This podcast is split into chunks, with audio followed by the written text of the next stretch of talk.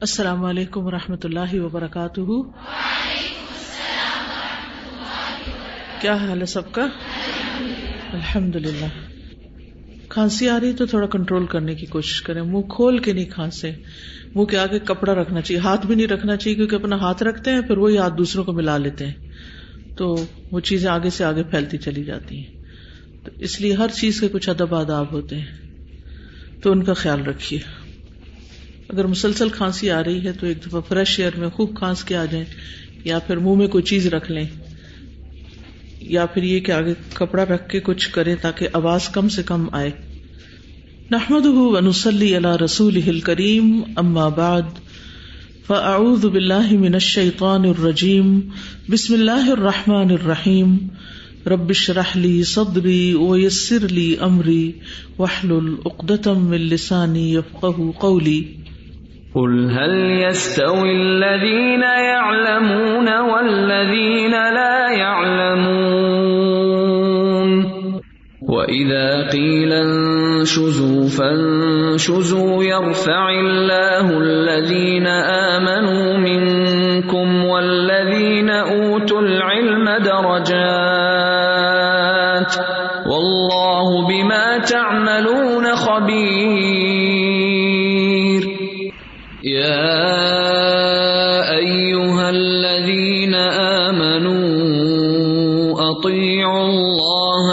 ورسوله ولا تولوا عنه وأنتم تسمعون.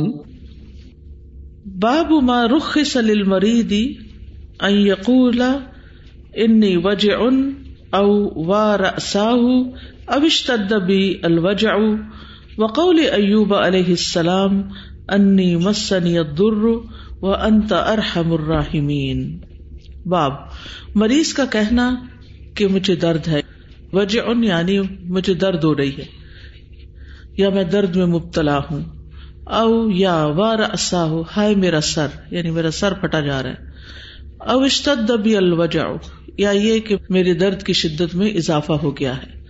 وقول ایوب علیہ السلام اور ایوب علیہ السلام کا کہنا انی مسنی الضر، کہ مجھے تکلیف پہنچی ہے وہ انتا رحم الراحمین اور تو سب سے بڑھ کر رحم کرنے والا ہے۔ یعنی ایوب علیہ السلام نے اپنے رب کو پکارا تھا کہ مجھے تکلیف ہو گئی ہے یعنی میں بیمار ہو گیا ہوں، اور تو رحم کرنے والوں میں سب سے زیادہ رحم کرنے والا ہے۔ تو اس سے یہ پتا چلتا ہے کہ اگر مریض اپنے دکھ کا اظہار کرے یا اپنی بیماری کے بارے میں کچھ بتائے تو یہ بے صبری نہیں ہے۔ کیونکہ ہر شخص کو جب تکلیف ہوتی ہے تو وہ اس کے چہرے سے یا اچھے الفاظ میں زبان سے کچھ نہ کچھ اظہار ہو ہی جاتا ہے۔ خصوصاً جب کوئی آپ سے پوچھتا ہے کہ آپ کا حال کیا ہے۔ تو اگر آپ جواب میں کہتے ہیں الحمد للہ ٹھیک ہے، نہیں بتاتے تو بھی اچھا ہے، لیکن اگر آپ کہتے ہیں، آج کچھ سر درد سا محسوس ہو رہا ہے، یا آپ کہتے ہیں، آج کچھ چلا نہیں جا رہا۔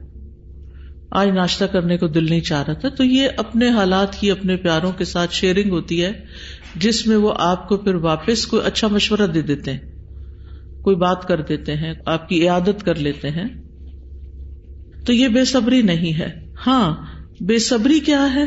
کہ انسان ہر ایک کے سامنے شکوہ شکایت لے کے بیٹھ جائے اور ہر وقت ہر ایک کو اپنے دکھ ہی سناتا رہے اور افسوس کے ساتھ تذکرہ کرے۔ اور ایوب علیہ السلام کا یہ کہنا کہ میں بیمار ہوں، یہ بھی منصب نبوت یا صبر کے خلاف نہیں ہے۔ کیونکہ انہوں نے یہ بات مخلوق سے نہیں کہی تھی۔ کس سے کہی تھی؟ اپنے رب سے کہی تھی۔ اپنے رب کے حضور آجزی کے ساتھ ایک طرح سے دعا کی تھی۔ تو امام بخاری دراصل ان لوگوں کی تردید کرنا چاہتے ہیں جو یہ کہتے ہیں کہ مصیبت یا علم یا دکھ درد ہو تو کسی کو بھی نہ بتایا جائے۔ اگر کسی کو بھی نہیں بتائیں گے تو اس کا حل کیسے نکلے گا؟ لیکن اس میں اعتدال، نہ تو بالکل نہیں بتانا یا ہر ایک کو بتانا اور یا پھر اس کو بتانا جس سے انسان کو یا تو کوئی سپورٹ ملے، ڈھارس ملے یا پھر اس کے پاس کوئی علاج ہو۔ ٹھیک ہے؟ تو اس میں سے، تین میں سے کون سی آپشن بہتر ہے؟ ہر ایک کو بتانا؟ کسی کو بھی نہ بتانا۔ بعض لوگ بڑی بڑی خطرناک بیماریوں میں مبتلا ہوتے ہیں اور بتاتے نہیں، علاج ہی نہیں کراتے کہ ہم نے سوچا کیا بتانا۔ وہ صبر کر رہے تھے۔ علاج کرانا صبر کے منافی نہیں۔ اس کو ضرور بتائیں جس کے پاس کوئی نہ کوئی حل ہو یا آپ کو اس مصیبت سے نکالنے کے لیے کچھ مدد کر سکتا ہو۔ حدثنا قبی حدثنا سفیان ان ابن ابی نجیح و ایوب ان مجاہد ان عبد الرحمان ابن ابی لیلا ان کاب ابن اجرا رضی اللہ عنہ، مر ربی ان نبی صلی اللہ علیہ وسلم، نبی صلی اللہ علیہ وسلم میرے پاس سے گزرے کاب میں نجرا کہتے ہیں۔ وہ انا اوقدو تحت القدری، اور میں ہنڈیا کے نیچے آگ جلا رہا تھا۔ فقال ایودی کا ہوا مراسک؟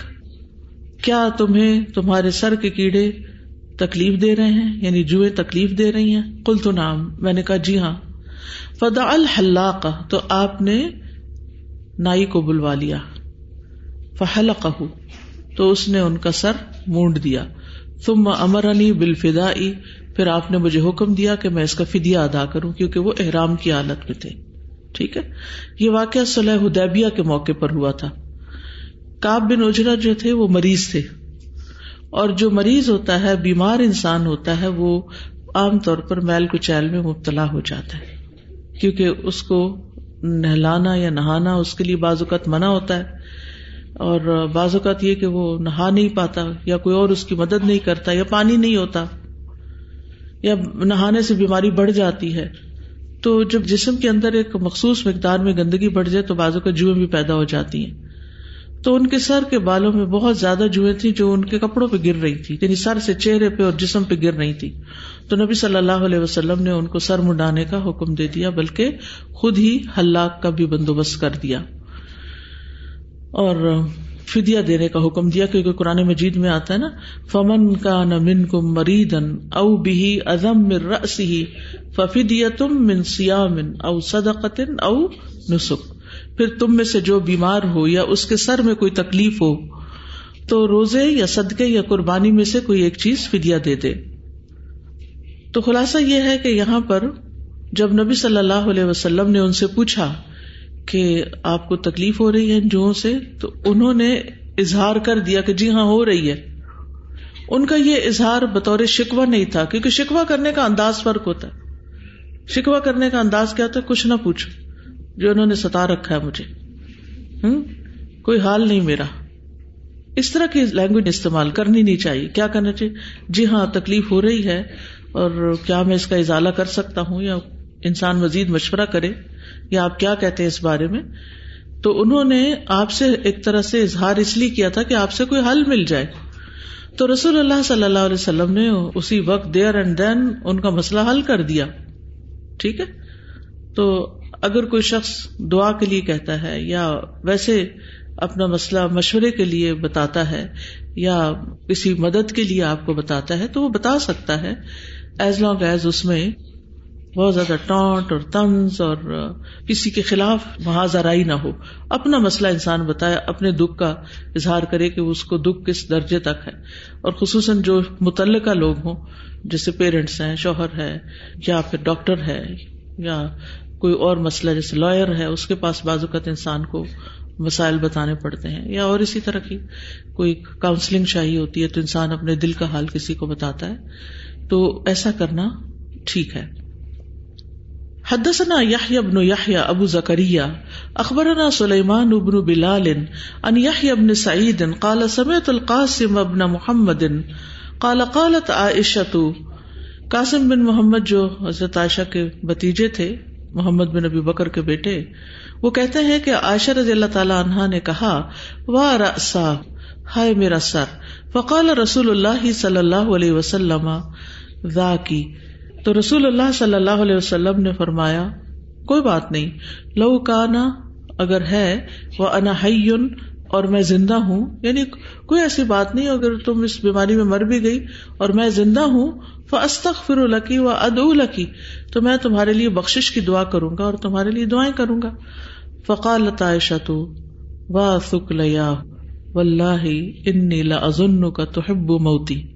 نبی صلی اللہ علیہ وسلم نے موت کے الفاظ نہیں استعمال کیے تھے، لیکن حضرت عائشہ کہتی ہیں، کیسی مصیبت ہے؟ اللہ کی قسم، میں سمجھتی ہوں کہ آپ کو میری موت بہت پسند ہے، کہ میں مر جاؤں ٹپیکل آنسر ہے نا، جیسے ہسبینڈ اپنے سادگی میں بعض اوقات یا اپنے لاجیکل مائنڈ کے ساتھ ایک مسئلے کا حل بتا دیتے ہیں کہ اگر اس کے کانسیکوینس کیا ہوں گے، تو خواتین اکثر اس کو الٹ لیتی ہیں۔ اور ویسے بھی ان کو محبت بھی بہت تھی اور جس سے محبت ہوتی ہے، اس سے انسان ذرا حد سے بڑھ کے بھی شکوا کر لیتا ہے۔ ولو کا ندا کا اور اگر ایسا ہوا لزل آخر یوم کا مرسن بباد یزواجی کا تو آپ کو کیا فرق پڑتا ہے؟ آپ اسی دن کی رات کسی اور بیوی کے ساتھ بسر کر لیں گے۔ فقال نبی صلی اللہ علیہ وسلم، تو نبی صلی اللہ علیہ وسلم نے فرمایا، بل انا بلکہ میں ہائے میرا سر۔ تمہارے سر میں درد نہیں، میرے سر میں بہت درد ہے۔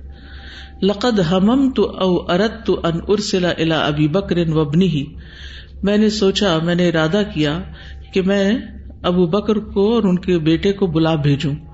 و احدا یقول القائلون او یتمن المتمنون۔ اور پھر یہ کہ میں خلافت کی بات کر جاؤں یعنی آحد آگے میں وضاحت بھی کروں گی اس کی۔ کہ کہیں ایسا نہ ہو کہ میرے بات کہنے والے کچھ کہیں اور تمنا کرنے والے کچھ اور تمنا کریں یعنی خلافت کی تمنا کرنے والے اپنے لیے اس کو مانگے تم مقول تو تو پھر میں نے کہا، حضرت عائشہ کہتی ہیں، یا اب اللہ اللہ انکار کرتا ہے یعنی اللہ تعالیٰ ابو بکر کے سوا کسی کو خلیفہ نہیں بننے دے گا۔ وہ یدف اور مومن بھی دفاع کریں گے یا اس چیز کو ایکسپٹ نہیں کریں گے۔ او ید اللہ و یا اب المنون یا پھر انہوں نے اس طرح کہا کہ اللہ تعالیٰ دفاع کرے گا اور مومن انکار کر دیں گے کہ ابو بکر کے علاوہ کوئی اور خلیفہ ہو۔ تو اس حدیث سے بھی کیا پتا چلتا ہے کہ نبی صلی اللہ علیہ وسلم نے بھی اپنی تکلیف کا اظہار اپنی زوجہ سے کیا اور زوجہ نے بھی اپنی تکلیف کا اظہار اپنے شوہر سے کیا۔ اور یہ جو تکلیف تھی آپ کی آپ کی مرض الموت میں آپ کو ہوئی تھی۔ ایک اور روایت میں آتا ہے سنن ابن ماجہ کی۔ حضرت عائشہ کہتی ہیں کہ رسول اللہ صلی اللہ علیہ وسلم قبرستان بقی سے واپس تشریف لائے تو میرے سر میں درد تھا۔ میں نے کہا ہے میرا سر پٹا جا رہا ہے۔ آپ نے فرمایا، نہیں آیا عائشہ، بلکہ میرا سر پٹا جا رہا ہے۔ پھر فرمایا، عائشہ، تمہارا کوئی نقصان نہیں۔ اگر تم مجھ سے پہلے فوت ہو گئی تو میں تمہارے سارے کام خود کروں گا۔ تمہیں غسل دوں گا، تمہیں کفن پہناؤں گا، تمہاری نماز جنازہ پڑھاؤں گا اور خود تمہاری تدفین کروں گا۔ یعنی ایک اور روایت میں تفصیل بھی ہے۔ تو اس سے پتہ یہ چلتا ہے کہ بوقت ضرورت مخلوق کے سامنے اپنے دکھ کا اظہار کیا جا سکتا ہے اور یہ تسلیم و رضا کے منافی نہیں ہے۔ اور وا فکلیا جو ہے، اس میں فکل کا مطلب ہوتا ہے بنیادی مطلب اولاد کا کھو جانا یا کسی بھی بہت عزیز چیز کا گم جانا۔ تو اس موقع پر انسان روتا ہے اور اس پر ایک مصیبت آ پڑتی ہے۔ تو پھر یہ ہے کہ حضرت عائشہ رضی اللہ تعالی عنہا نے جو جواب دیا، جس میں ان کی ایک غیرت نظر آتی ہے، جو کہ ایک عورت کے اندر فطری طور پر موجود ہوتی ہے۔ تو اس لیے آپ صلی اللہ علیہ وسلم نے ان کو کوئی ڈانٹا نہیں، کوئی ناراض نہیں ہوئے۔ انہیں پتا تھا کہ یہ فطری سی بات ہے۔ ایک عورت یہ برداشت نہیں کرتی یا اس کو یہ پسند نہیں ہوتا کہ اس کا شوہر کسی بھی اور عورت کے ساتھ ہو۔ تو اس بنا پر انہوں نے وہ بات چھوڑی، سر درد والی، اور یہ بات شروع کر دی۔ بہرحال، اس کے بعد آپ صلی اللہ علیہ وسلم کی مرض الوفات جو بیماری تھی وہ شروع ہو گئی۔ اور آپ صلی اللہ علیہ وسلم نے حضرت عائشہ سے کہا کہ تم اپنے بھائی اور باپ کو بلا بھیجو۔ صحیح مسلم کے الفاظ میں آتا ہے اد علی ابا بکرن و اخا کی، اپنے والد ابو بکر اور اپنے بھائی کو میرے پاس لے آؤ۔ اور اس موقع پر ان کے بھائی کو بھی ساتھ بلانا حضرت عائشہ کی تعلیف قلبی کے لیے بھی تھا۔ تو آپ یہ بھی کہنا چاہتے تھے کہ جو چیز حضرت ابو بکر کو سپرد کی جائے، وہ ان کے بھائی کی موجودگی میں ہی کیا جائے۔ اور اس سے یہ پتہ چلتا تھا کہ آپ ان کو خلافت کی ذمہ داری دینا چاہتے تھے۔ اور یقول القائلون کا مطلب یہ ہے کہ لوگ باتیں کریں گے، جیسے ہم کہتے ہیں نا، لوگ طرح طرح کی باتیں کریں گے۔ اور یہ تمنا المتمنون یا تمنا کریں گے، تمنا کرنے والے۔ تو بہرحال آپ صلی اللہ علیہ وسلم کو اپنی مرض الموت میں بھی فکر کس چیز کی تھی کہ میرے بعد لوگوں کا کیا ہوگا؟ حدثنا موسا حدثنا عبد العزیز ابن مسلم، حدثنا سلیمان ان ابراہیم التیمی ان الحارث ابن سوید ان ابن مسعود رضی اللہ عنہ قال دخلت علی النبی صلی اللہ علیہ وسلم۔ ابن مسعود کہتے ہیں کہ میں نبی صلی اللہ علیہ وسلم کے پاس گیا۔ وہ ہوا یو آکو اور آپ شدید بخار میں تھے۔ فمسست بھی تو میں نے آپ کو ہاتھ لگایا۔ فقل تو ان نقلتو آکو واقع شدید میں نے کہا کہ آپ کو تو بہت شدید بخار ہے۔ کالا اجل، فرمایا جی ہاں۔ کما یو اکو رجولان کم جیسے تم میں سے دو لوگوں کو ہوتا ہے۔ کالا لک اجرانی۔ ابن مسعود کہنے لگے، آپ کے لیے دوہرا اجر ہے۔ کالا نام فرمایا جی ہاں۔ مام مسلم یوسیب ادن مرد فما سوا کوئی مسلمان ایسا نہیں کہ جس کو کوئی تکلیف پہنچے کسی بیماری کی شکل میں۔ یا اس کے علاوہ اللہ حق اللہ سیاتی ہی مگر یہ کہ اللہ تعالیٰ اس کی خطائیں گرا دیتا ہے، کما تحت شجرت ورا کہا جیسے خزاں کے موسم میں درخت اپنے پتے گرا دیتا ہے۔ تو اس حدیث سے بھی پتہ چلتا ہے کہ انسان اپنی بیماری کی شدت کا ذکر کر سکتا ہے۔ اور جب ابن مسعود نے محسوس ہی کر لیا اور انہوں نے کہا کہ آپ کو تو شدید بخار ہے واقع شدید تو انہوں نے کیا کہا؟ جی ہاں یعنی اس کو انکار نہیں کیا، نہیں نہیں، کوئی ایسی بات نہیں نہیں جی ایسا ہی ہے۔ اب دیکھیے کہ جو شکایت ہوتی ہے نا، اس کا تعلق نیت اور ارادے سے بھی ہوتا ہے۔ بہت سے خاموش رہنے والے ہر بیماری آنے کے بعد دل میں کڑتے رہتے ہیں اور شکوے شکایتیں کرتے رہتے ہیں اللہ سے۔ تو یہ بھی تو مایوب ہے نا۔ اور بہت سے زبان سے اظہار کرنے والے دل سے اللہ کے فیصلے کو تسلیم کیے ہوئے ہوتے ہیں۔ تو یہ مایوب نہیں۔ تو انسان کے اعمال کا دار و مدار اس کی نیت اور دل کے اوپر ہے کہ اندر کیا سوچ رہا ہے، دل میں کیا ہے۔ مثلاً اگر کوئی زبان سے کہتا رہے، مجھے دنیا سے کوئی دلچسپی نہیں۔ اور دل میں اس کے دنیا کی محبت رچی بسی ہوئی ہے، تو ایسے شخص کو کیا کہا جائے گا کہ اس کا یہ کال قبول ہوگا؟ نہیں، بلکہ اس کے خلاف الٹا پڑے گا۔ تو ہر انسان کو جو فکر ہونی چاہیے وہ اس بات کی کہ جو میں کہہ رہا ہوں کیا یہ میرے دل میں بھی ہے؟ ٹھیک ہے؟ جی استاذہ ہمارے ہاں یہ جو بیویوں کی وفات کے بارے میں بڑے لطیفے پائے جاتے ہیں خاص طور پر۔ یعنی جیسے کوئی مرد اسی انتظار میں ہوتا ہے کہ بیوی مرے۔ ہاں۔ یہاں پہ ہم دیکھتے ہیں کہ یہ لوگ موت کو ایک حقیقت کے طور پر ڈسکس کر رہے ہیں۔ اگر ہمارا کوئی پیارا ہمیں موت کی بات کرے تو کہ نہیں ایسی بات ہی نہ کرو۔ ہاں۔ ایسی باتیں منہ سے نہ نکالو۔ حالانکہ یہ وہ حقیقت ہے کہ آپ اس کے بارے میں بات کریں اور سوچیں جی۔ تاکہ آگے کی تیاری بھی ہو۔ سزس میں ایک فطری ہونا ہمارے دین کا سمجھ میں آتا ہے نا کہ نیچرل رکھا ہے کہ انسان منہ سے کہہ دیتا ہے اور لیکن اگر اس کے اندر شکوا نہیں ہے تو کوئی حرج نہیں۔ اور امام بخاری رحمہ اللہ اللہ پر رحم فرمائے، واقعی ان کی بھی یہ حکمت اور سمجھداری کہ اس کو باپ باندھ کے باقاعدہ اتنی ساری حدیثیں اس کے اندر لے کر آتے ہیں۔ اور پھر آج ہم نے سبقت اللہ والی آیت پڑھی تو میں یہ سوچ رہی تھی کہ بیماری کی حالت میں بھی انسان کا طرز عمل کیا ہوتا ہے اور کیسا اس کا رویہ ہوتا ہے، یہ بتاتا ہے کہ انسان کے اوپر واقعی اللہ کا رنگ چڑھا بھی ہے یا نہیں۔ بالکل۔ اور سر جی میں یہی سوچ رہی تھی کہ جو ہمدرد ہوتا ہے یا غم گسار ہے چاہے وہ بہن بھائیوں میں ہو والدین ہو استاد ہو یا دوست احباب میں سے کوئی ہو تو اس سے کوئی انسان اپنے دل کی بات کر سکتا ہے اور پھر اور اسی لیے کہ وہ رہنمائی کا بھی بہت ہو جاتا جی اور وہ ڈھارس جو ملتی ہے ہاں۔ ان سے اور ان سے پھر جو دعا ملتی ہے بعض اوقات یا وہ کوئی اچھی پڑھنے کے لیے کوئی چیز بتا سکتے ہیں تو اس سے انسان کا کتنا فائدہ فوری ایک افیکٹ وہ جھٹ جاتا ہے۔ وہ جھٹ جاتا ہے۔ اور یہ انداز اور شکوے والے انداز میں ایک بڑا واضح فرق ہوتا ہے۔ ہم مطلب اپنے ارد گرد بھی اس چیز کا مشاہدہ کرتے رہتے ہیں کہ بعض لوگوں کو ہم دیکھتے ہیں وہ تکلیفیں بھی ہوتی ہیں تو ان کا انداز کیا اور بعض کو ہم دیکھ رہے ہوتے ہیں چھوٹی سی بھی بات ہو جاتی ہے تو ایک واویلا سا شروع ہو جاتا ہے۔ تو اس طرح کی چیز نہیں ہونی چاہیے باقی یہ کہ یعنی ایک باریک سا فرق ہے ہاں، دونوں چیزوں میں۔ اور یہ طرز عمل جو یہاں نظر آ رہا ہے اس کے مطابق اگر ہمارا ہے تو بالکل ٹھیک ہے۔ اور اس سے زیادہ ہے کم ہے تو درست نہیں۔ جی۔ استاذہ، آج ہم نے جو فرسٹ حدیث پڑھی تھی، جس میں نبی صلی اللہ علیہ وسلم ابن سلول کے رویے کی شکایت کرنے گئے بادہ بن سامد کے پاس۔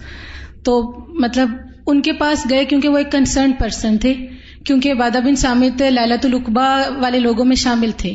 اور انہوں نے نبی صلی اللہ علیہ وسلم کی حفاظت کا اور ان کو امان دینے کا مدینہ میں عہد کیا ہوا تھا۔ تو نبی صلی اللہ علیہ وسلم وہاں بھی ایک کنسرن پرسن کے پاس ہی بات کرنے کے لیے گئے ہیں۔ اور پھر عبادہ بن سامد کا اتنا خوبصورت رویہ نظر آتا ہے کہ نبی صلی اللہ علیہ وسلم سے جو عقیدت ہے اس کو بڑے پازیٹو انداز میں ان کا دکھ بھی ختم کیا جا رہا ہے اور پھر ان کو ساتھ یہ بھی بتایا جا رہا ہے کہ اس کے اس رویے کے پیچھے وجہ کیا ہے۔ عام طور پر ہم اگر کسی سے محبت کرتے ہیں اور وہ ہمیں کوئی اس طرح کی شکایت کرتا ہے تو ہمارا بڑا نیگیٹو سا امپیکٹ ہوتا ہے۔ اس کے خلاف بولنے۔ خلاف بولتے ہیں۔ اس نے تمہیں ایسے کہا تو کہا کیوں؟ میں ابھی جا کے اس سے پوچھ لیتا ہوں۔ حالانکہ وہ کر سکتے تھے رئیس تھے مدینہ کے۔ لیکن انہوں نے ایسا نہیں کیا، بڑے خوبصورت انداز میں نبی صلی اللہ علیہ وسلم کو اس کے رویے کی وجہ بھی بتا دی۔ اور یہاں بھی ہم دیکھتے ہیں اور امام بخاری آپ دیکھیں، اس باب سے پہلے جو آخر میں حدیث لائیں، اس کا کتنا کنیکشن بن رہا ہے نا؟ یعنی اس حدیث کا اور اگلے باپ کا۔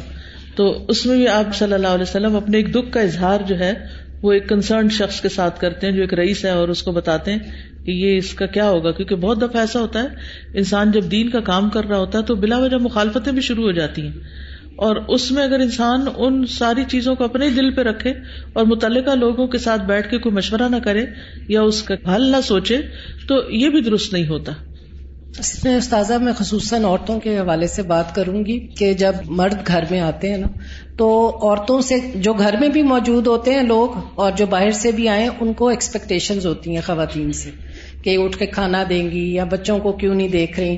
تو یہ ایک اطلاع دینے میں بھی آ جاتا ہے۔ کہ مجھے ایسے لگا جیسے حضرت عائشہ نے اطلاع دی کہ میرے سر میں تکلیف ہے پھر عموماً یہ ہوتا ہے کہ مرد پھر کسی اور سے جا کے کہہ دیتے ہیں کہ مجھے ہاں۔ پانی لا دو بچے کو کہہ دیتے ہیں یا کھانے کے بھی کسی اور سے تو یہ بھی وہی آپ نے جیسے بات کی کہ نیت کا اس سے تعلق ہے کہ یا تو انسان شکوا کرتا ہے اطلاع دیتا ہے یا سولوشن چاہنے کے لیے اس کی دو تین۔ وہ آ جاتی ہیں یا دوسرے کی غلط فہمی دور کرنے کے جی۔ لیے اس کو اپنا حال بتا دیتا ہے کہ جی۔